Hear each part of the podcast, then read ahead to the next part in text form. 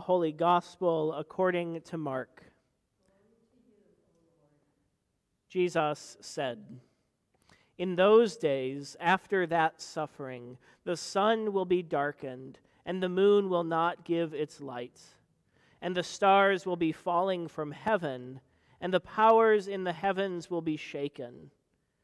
Then they will see the Son of Man coming in clouds with great power and glory.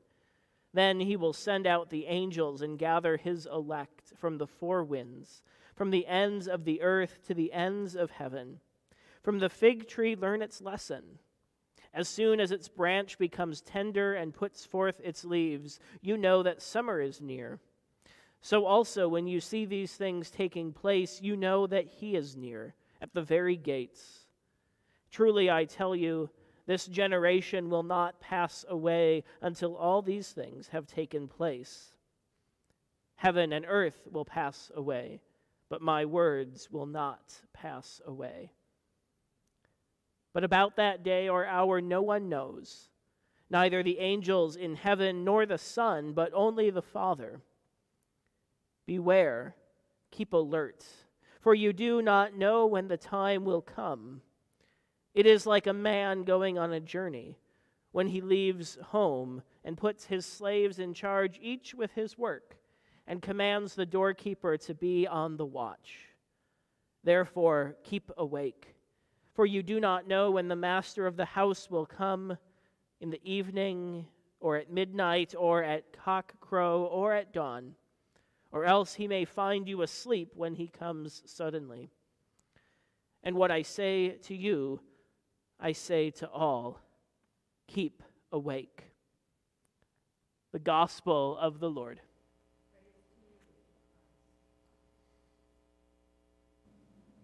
Keep awake and tell me when mama's coming. This imperative was not an uncommon one in my childhood home. Often given to me and my siblings by my oldest sister, Hannah. You see, on nights like this, when my mother was working late, Hannah, the oldest, was the one in charge. This means that Hannah would make sure that our chores were done. Hannah would make sure that our homework was completed. She would make sure that our meals were prepared, and she saw to it that we ate. Hannah was in charge of getting us to bed on time.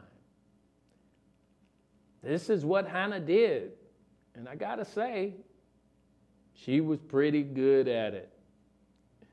Occasionally, however, Hannah would allow us to stay up past our curfew, even on a school night. Nights like this, we would watch TV for a while and the spiral cord would be stretched across the living room floor from the telephone jack. She would be on the landline talking to her friend. It was a good deal. We got TV time and she got the phone. In order to make this arrangement work, however, one of us needed to stand guard to be the lookout. That person would have to keep awake, peering out of the window, watching and waiting with vigilance for my mother to return so that we could be alerted immediately. On this particular night, it was my turn to keep watch. This was fine with me, as my favorite shows came on late. And anyway, it wasn't that difficult for me to look out the window and watch television at the same time. However, on this particular night, I was feeling drowsy.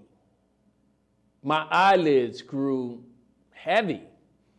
And every time they closed, it took me a little bit longer to pull them open again. But I was determined. I was on the job. I was on a mission. to look out for mama. Getting in pos- position, I quickly learned that the windowsill makes a good pillow. There, I rested my head. At the same time, I could pivot back and forth, moving my eyes from the television to the empty pavement on the front stoop, and then back to the television.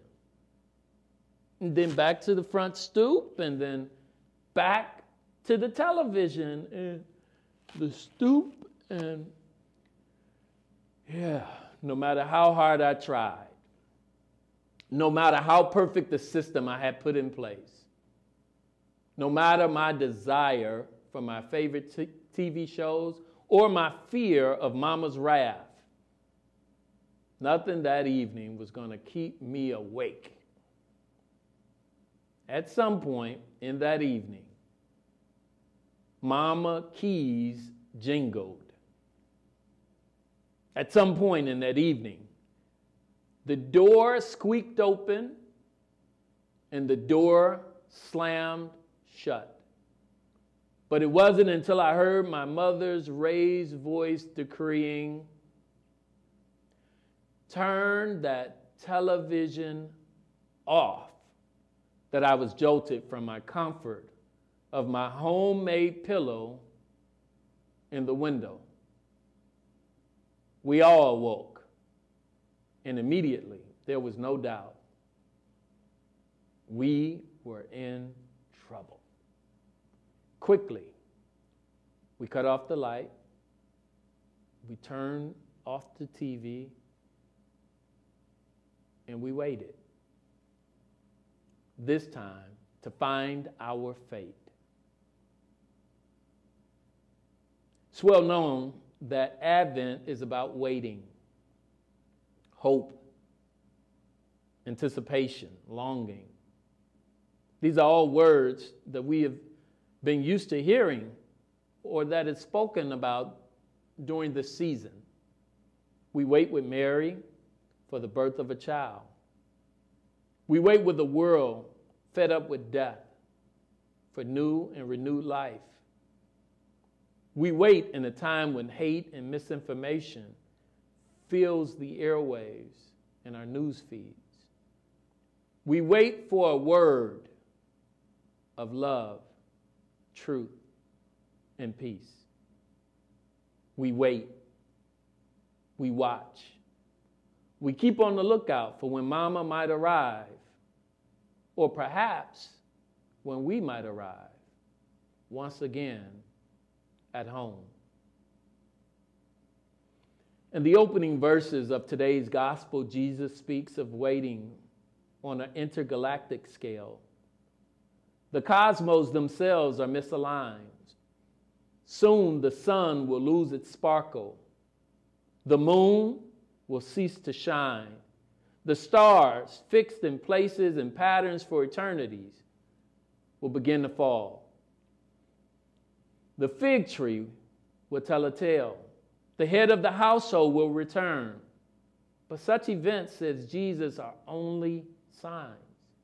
They point us to what is ahead of us, to that which is hoped for.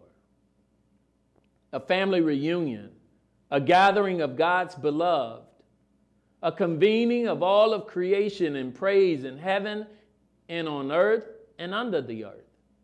We wait with Advent hope to sing a joyous song for the restoration of the family, the reunion, the celebration. In hindsight, I know that whether my mother found us fast asleep or up way past our bedtime, we were fully her children no matter what we did. No matter what. She was going to provide us food. No matter what, she was going to make sure we had shelter. No matter what, she would offer us endless encouragement, accountability, and love. It didn't matter how we behaved. She loved us, and she loved us unconditionally. As a result of that love, she also gave us standards to live by, to help us grow into resourceful and successful adults.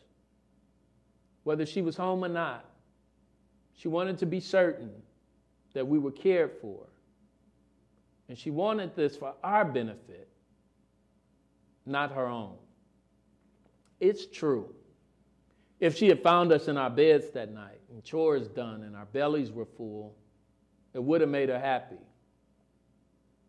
It always brought her joy to feel that we were on the right path and that we were growing in a healthy and life giving way. Instead, she found me asleep in the window. She found Hannah talking on the phone to her friend. And she found the TV and lights were on. And my mama, of course, loved us anyway. Mama's love is something you never have to wait for. It was constant, unconditional, even as we waited on the lookout, trying to stay awake as she made her way home. I believe it is similar with God. God loves us. God wants us to thrive and grow. I believe in this season, Jesus is inviting us to stay awake differently and actively.